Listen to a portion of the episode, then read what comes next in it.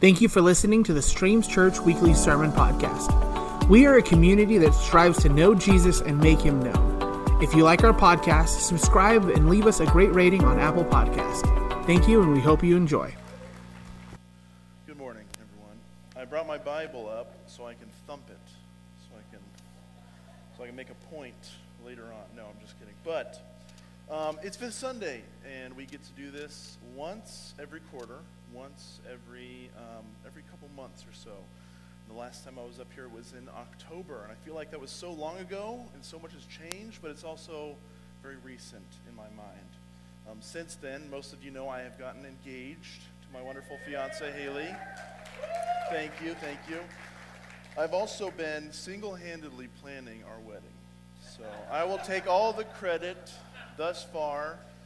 Um, and by the way, March 18th, you're all invited to our ceremony. So come on in, March 18th. We're going to have that. No, I'm just kidding. I'm just kidding. But Haley has been doing. Um, no, I wasn't kidding about you're invited. I feel like that's a little confusing. Hold on, hold on. Let me backtrack a little bit. You are invited. I was taking false credit for the planning. I have not been planning hardly at all, really. I just get to say yes or no every once in a while. That's what happens. Um, but it's also been the busiest season of my life, for the most part, uh, in a good way. And I got to I get to embark in the next season with tons of great people around me. My family are with me through this transition, and a lot of some of the best people that I know are in this room, part of this church family, this congregation where we get to come together. Um, and a new partner in life that I get to do it all with and figure it all out with. Uh, and I've noticed sometimes that life is full and busy and great and awesome, and sometimes it's kind of dull. Sometimes it's kind of um, maybe subpar. Maybe it's mundane. Maybe it's just cromulent. And if you want to know what that word is, I, I, I highly recommend you look it up. It's a great word. Uh, maybe add it to your vocabulary. Thank you, David and Andy, for that word. It's a great word. Cromulent. Look it up. Uh, but life ebbs and flows, and the way we react to what we're experiencing uh, greatly dictates how we see life. That's why I'm up here teaching on this subject because I have it all figured out. I have 100% track record, and I get to teach on all the ebbs and flows of life because I haven't. No, I'm just kidding, guys. Um, and I want to be transparent because this chunk of scripture really spoke to me, really convicted me, because I'm not very good at this. And that's okay, right? I hope Sean doesn't start sweating and start saying, okay, oh gosh, what is he going to say next? But I'm really not so good at this. And I think it's okay that I say that and be transparent with you all because I'm learning and I'm growing. And I hope everyone in here has a heart and a mind that is wanting to learn and grow closer to Jesus every single day, right? So I want to make it abundantly clear that I do not have this all figured out. And you may be thinking, what on earth could he be talking about? He's so great at everything. I'm just kidding. I'm really, I got to bring it down a notch. I'm a little braggadocious this morning. It's my coping skill. It's how I cope. I have to talk myself up a little bit. But as soon as we read our main scripture here in the series of Philippians, where we're, where we're going through, you probably will know exactly what I'm talking about. And I even would wager that a lot of you feel the same way about this. So we're going to take a look at Philippians chapter 2, verses 14 through 18. I'm going to open my Bible here. And I want to read it in its entirety, and then we're going to discuss it. And we're going to jump around a little bit but it's going to be great. So let's, before I read it though, I want to pray. I just want to pray. Um, I just ask that, that God speaks through his word to us this morning. Lord, uh, I'm going to let you do the talking this morning through your word, through your holy, your holy word. Uh, we know that you are alive in this text, in these pages. I just ask that you speak through me and um, that we can all get a little bit closer to you and we can just, um, we can go in with open hearts and open minds on this chunk of scripture. In Jesus' name. So in 14, no, I'm sorry, 12, I'm sorry, we're going to go to 14 first, 14 through 18. I'm in the NIV on here, and this is the ESV on screen, so bear with me. Do everything without complaining and arguing, so that no one can criticize you. Live clean, innocent lives as children of God, shining like bright lights in a world full of crooked and perverse people. Hold firmly to the word of life then on the day of Christ's return, I will be proud that I did not run the race in vain and that my work was not useless. But I will rejoice even if I lose my life, pouring it out like a liquid offering to God. just like your faithful service is an offering to God. And I want all of you to share that joy. Yes, you should rejoice, and I will share your joy. Lord, this is profound, and you have a lot to say in this little bit of Scripture. And so, Lord, I just pray that we can dig into it, we can decipher it, we can decode it um, as humans, and just understand this, this little bit of Scripture um, and how to not, not complain, not to dispute, not to grumble um, in your heavenly, in your heavenly name. Amen. This is a big one. This is a big one. But why is this so hard? It seems pretty simple, right? Because Paul is commanding it. It's not an option. He's commanding. Um, don't complain. Don't dispute. Don't murmur, right? Um, why can't we just be like Paul? It's easier said than done. Why can't we hashtag make Paul happy, right? From last week? Uh, they call it a, a callback. Um, but I feel like Pastor Sean should have consulted me on this hashtag because I came up with a way better one. And no, no, no, no, no. It's, I just think you missed out on the alliteration. Ready? Hashtag make Paul proud. Right? That's a little, it's alliteration. And if you're going for triple word score, triple alliteration, you could say make Papa Paul proud. No? Just saying, that might be too much. But I know reading this, I'm not alone in my conviction. I know as soon as I read that very first verse, very first sentence, some of you thought of a time where you grumbled, or some of you complained, right? Maybe it was last night. Maybe it was this morning before you left for church. Maybe it was in your head. Maybe it was out loud. Our human nature is to be selfish, not to be blameless and innocent. We want to fit into this crooked and twisted generation, not be set apart from it. That's what we want to do. That's what our hearts want to do. And how are we supposed to rejoice and be glad when we can't make Paul proud or sometimes even ourselves proud? How are we supposed to rejoice in that? Reading and reflecting on this, I felt challenged to do better. And when I studied this, I, I found it to be even encouraging, these, these, these kind of harsh words. And even though I'm not a pro at being blameless, and, and I, sometimes I fear that I will be on my deathbed, the very last moments of my life, still figuring this out, not to grumble, not to complain, not to dispute. Um, I want to dive into the scripture and just see what, what else we can get from what God is calling us to do through this word. So, and I want to rewind a little bit because last week Sean spoke about working out our faith through fear and trembling in verse 12. And I want to look at this alongside verse 13. So here's verse 13, the verses 12 and through 13 in Philippians 2. Therefore, my beloved, as you have always obeyed, so now, not only as in my presence, but much more in my absence, work out your own salvation with fear and trembling. For it is God who works in you, both to will and to work for his good pleasure.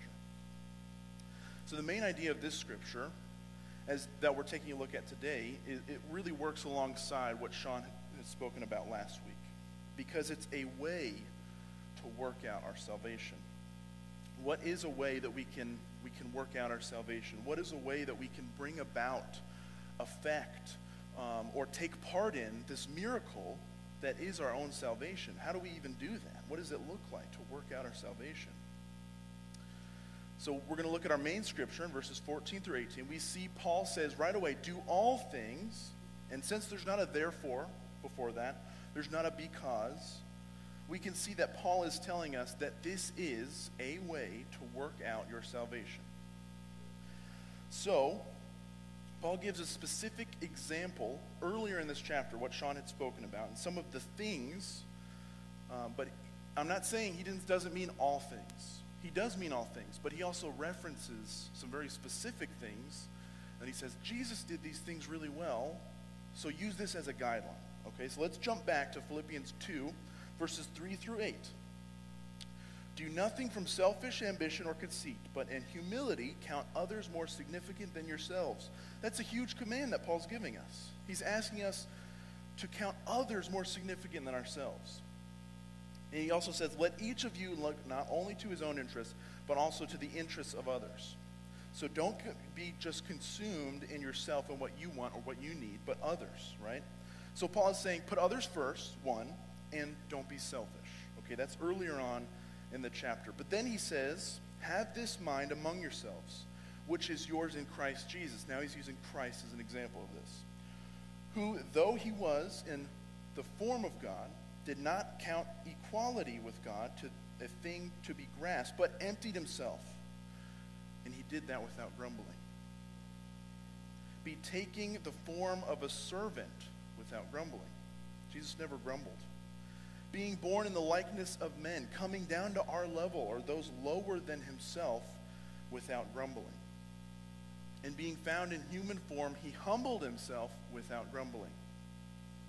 To the point of death, oh, sorry, be, by becoming obedient without grumbling, and to the point of death, even death on a cross. Yes, even the death that Jesus died for us, he did that without grumbling. So, yes, all things does mean all things. It does mean all things, but to be people of service, humbly, other oriented people. That's what Paul's asking us to do without grumbling. So he's not just saying, take, don't take out the trash without grumbling, right? He's saying very specifically, this thing, the things that Jesus did and did well, do those things without grumbling or disputing. In Isaiah 53 7, this is a, a, um, a prophecy of Jesus coming, and it, it talks already about Jesus doing sacrifices without grumbling. It says, He was oppressed and he was afflicted, yet he opened not his mouth, like a lamb that is led to the slaughter, and like a sheep that before its shears is silent. So he opened not his mouth. He never complained. Jesus never grumbled. He never, he never um, disputed. He never said, I know better, right? This is a prophecy and still we see that Jesus never grumbled. I want to look at 1 Peter chapter 2 verses 22 and 23. This is another example. He committed no sin, neither was deceit found in his mouth. When he was reviled, he did not revile in return. He didn't open his mouth to complain. Never left his mouth. When he suffered, he did not threaten, but continued entrusting himself to him who judges justly. Okay, I want to look at the next word that is, is put in conjunction with grumbling, right? Grumbling or disputing. Disputing in the Greek translates literally to thoughts. But thoughts on its own, grumbling and thoughts. It, there's a qualifier that there that's sometimes translated as evil thoughts. Or, um, let me look at this other one here. It says evil thoughts or quarreling. Okay, so there's these two other kind of qualifiers. So we get disputing. But what is an evil thought? What is a thought that is quarreling? It's a thought that doesn't align with what God is saying. It's, a, it's an evil thought that is saying, God, I know better. God, what are you doing to me here? God, why would you do this? That's disputing the Lord, right? And there's a connection here because the disputing, these are thoughts. These are only happening up here in your head, right? They don't come out of your mouth until it's grumbling. So there's a combination of there's disputing and grumbling. So you might be really good at holding your tongue, not saying anything about, well, my life is just really bad right now, and I don't know what God is doing, and I know better, right? You might not ever say that, but you might be thinking it. Because they're still disputing thoughts. So Paul is saying, without, do all things without grumbling or disputing. So you may be thinking, I'm already, I'm already really good at, at holding my tongue. I know when to shut up so to speak, right? I know when not, when not to say something, but my thoughts, my conversations with God, they're all over the place. And Paul is saying, do all things without either of those things. So uh, I want to look at Philippians 2.15. So the next little bit of this, we, already, we just went through the first little bit, the first little like sentence, half of the sentence. He says, Do all things without grumbling or disputing, that you may be blameless and innocent children of God, without blemish, in the midst of a crooked and twisted generation, among whom you shine as lights in the world. So let's hang out here for a second, because there's a connection I want to make, and let's see if you guys agree with me here. So, in order for us to work out our salvation, we need to do all things without grumbling or disputing. And in order for us to be blameless, if that's the end goal, for us to be blameless and innocent in this crooked place where everyone else is crooked, in this dark world, we want to shine as lights among them. Okay. Paul is aware that the other people that are not believers, that, that are fitting in the crooked, twisted generation that we live among, amongst right now, this crooked place, Paul is aware that they want to react with insult, grumble, dispute. They want to say evil, right? And so I want to look at this passage in Matthew, the Sermon on the Mount, when Jesus says in chapter 5, verse 11, he said, Blessed are you when others revile you and persecute you and utter all kinds of evil against you falsely on my account. Rejoice and be glad, for your reward is great in heaven. For so they persecuted the prophets who were before you. So, Jesus gives two examples of this. If you remember, he gives one about salt in earth, and he gives another about light in the world, just like Paul's talking about. He says, You are the light of the world. I think that's verse 16 there. A city set on a hill cannot be hidden, nor do people light a lamp and put it under a basket, but on a stand, and it gives light to all in the house. The same way, let your light shine before others, so that they may see your good works and give glory to your Father who is in heaven. So there's a pretty direct connection here between grumbling and disputing and rejoicing and being glad. There's a connection. He's saying, do all things without this, but instead of this, rejoice and be glad. If you do that, the people who are persecuting you, who are part of this dark world, will have no idea what to do with you. They won't know how to react, right? But it's only if you give glory to God. Because you can do good deeds and not give glory to God, right? We have people that are doing good deeds in this world that are not giving glory to God. But when you rejoice and you are glad and you shun this persecution and you do not grumble or dispute and you give it to God, that is when you shine, right? So that's what this the connection here. So just like Jesus says, you are lights of the world, Paul writes, among whom you shine as lights of the world. It's the same, it's the same connection. At least I believe so. What Paul is saying here is when you do things without grumbling or disputing, you shine as lights in the world, as stars in the cosmos is another translation in that. So in, this, in, in all of space, all of the darkness, you are the lights. And you're shining. You are the lights in the darkness. In a world of darkness, you are set apart. You are the only thing that shines. You are the only thing that's set apart. So we're left with the how. How do we do this? How do we work out this way of salvation? Let's read it again. Philippians 2 14 through 16. Do all things without grumbling or disputing. Okay? This is a way that we work out our salvation, that you may be blameless and innocent children of God without blemish in the midst of a crooked and twisted generation, among whom you shine as lights in the world, holding fast to the word of life. So if we look at this, doing do all things without grumbling or disputing. Paul is saying the way you work out your salvation is to do all things without grumbling or disputing. If you do that, that next part, that you may be blameless and innocent in the midst of a crooked and twisted generation among whom you shine as lights in the world, that is the byproduct. If you can do the first part, that's the byproduct. And then Paul says, here's how you do it, right? He says, while holding fast to the word of life. That's how we do it. That's the answer here. Let me come back to my notes. What will take away the murmuring, the grumbling, the complaining, the disputing thoughts? And this is our answer. What will separate us from the crooked, twisted generation that we're talking about here? What will give us this shiny quality that the rest of the world will see is by holding fast to the word of life. The word of life, if you had a guess, maybe it's the gospel. The word of life is the gospel. And the only reason I say that is because Paul says it earlier in Philippians 1 27 and 28. So let's jump back a little bit and he says in Philippians 1 27, 28, only let your manner of life, so the way you live, only let your manner of life be worthy of the gospel of Christ. So the word of life. So let, let your manner of life correspond with the word of life. Let the way you live align with the gospel of Christ. This is a clear sign. This is the rest of this verse. This is a clear sign to them of their destruction, but of your salvation, and that from God.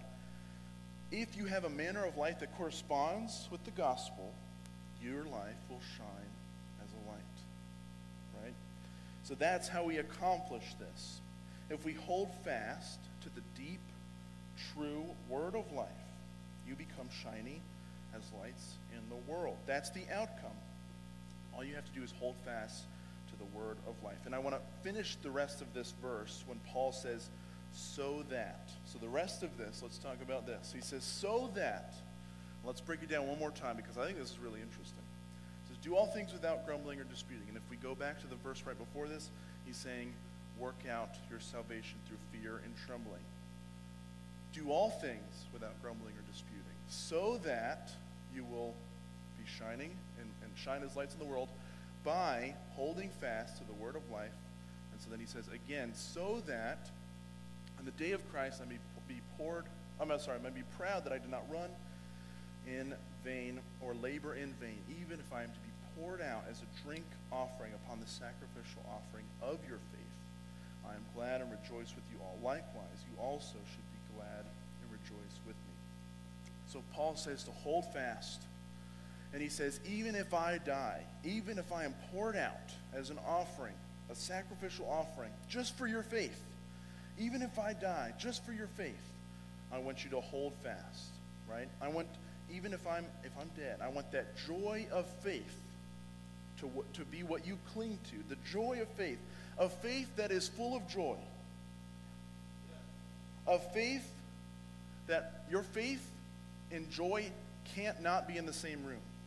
That faith. A faith that cannot be joyless. But yet we still grumble and dispute. So is that the faith that Paul's talking about? We, we are grumbling and disputing and questioning God. So it's not a, a, a joy of faith. So the Paul is saying, even if I die, even if I am, am cost, uh, if I'm poured out as an offering that is your joy of faith, I ask that your faith not be joyless. So let me just, so even if I, Paul, die, I ask that you hold to the word of life so that you may, in the day of Christ, so later on, when Christ comes back, when all is said and done, that when he makes his kingdom come, I will rejoice with you. That's when Paul's saying, Don't let me labor in vain. Don't let all my work, don't let my, me going to prison be for nothing. Hold fast to this word of life because one day I don't want it to be for nothing. Right? He's saying, I will rejoice with, with you. I'll rejoice in the fact that you're holding fast to the word of life, overcoming the grumbling and disputing. I will rejoice in the fact that you will be shining lights in the world of darkness all around you. Paul's going to rejoice. And then he calls us to rejoice with him. Verse 18 says, Likewise, you should also be glad and rejoice with me. Right? Just like in Matthew, it says, Rejoice and be glad at the persecution. If you're grumbling, you're just like everyone else in the world. If you're grumbling and disputing, you're just like the darkness. So he says, uh, just like in Matthew's, Matthew 5.12, rejoice and be glad, even in adversity, even when your thoughts want to be evil, even when you want to grumble, when you want it to let, when you want to let it escape your mouth, even when everywhere else you look, all you see is darkness. Be a light by holding fast to the word of life and shine. He says, rejoice and be glad. Be content in Christ. Is Christ not enough? Be re- content in Christ because at the end of it all, even if we were to be poured out, just like Paul is saying, even if I am to die today, if I walk out of these doors and something terrible happens and I'm dead, just like Paul says, I have the greatest gift of all. The greatest gift of all. What do I have to grumble about?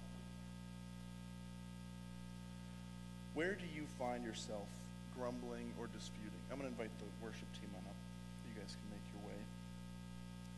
But where do you find yourself grumbling or disputing in the day to day life? Where in your life do you find Christ is not enough? The joy of your faith is not enough to fulfill the grumbling or the disputing that is, is happening in your head all the time. Where is Christ not enough? And what can you do to hold fast to the word of life today? What does that look like for you? How can you how can you clutch this, the gospel, and say that this is enough for me? What can you do to hold fast to that word of life? Like Paul is challenging us. The whole book of Philippians is about being content in Christ. And this is a big part of it right here. Don't grumble. Don't dispute. Hold fast to the word of life because I want you to shine like lights. Just like Jesus said on the Sermon on the Mount, I want you to shine like lights. So, what can you do today? What can you do today that's going to bring you closer to this and less like the darkness all around us? What can you do tomorrow? What can you do this week? I want to pray for everyone this morning. Lord, I just, I submit this morning, I submit our lives, I submit our faith to you.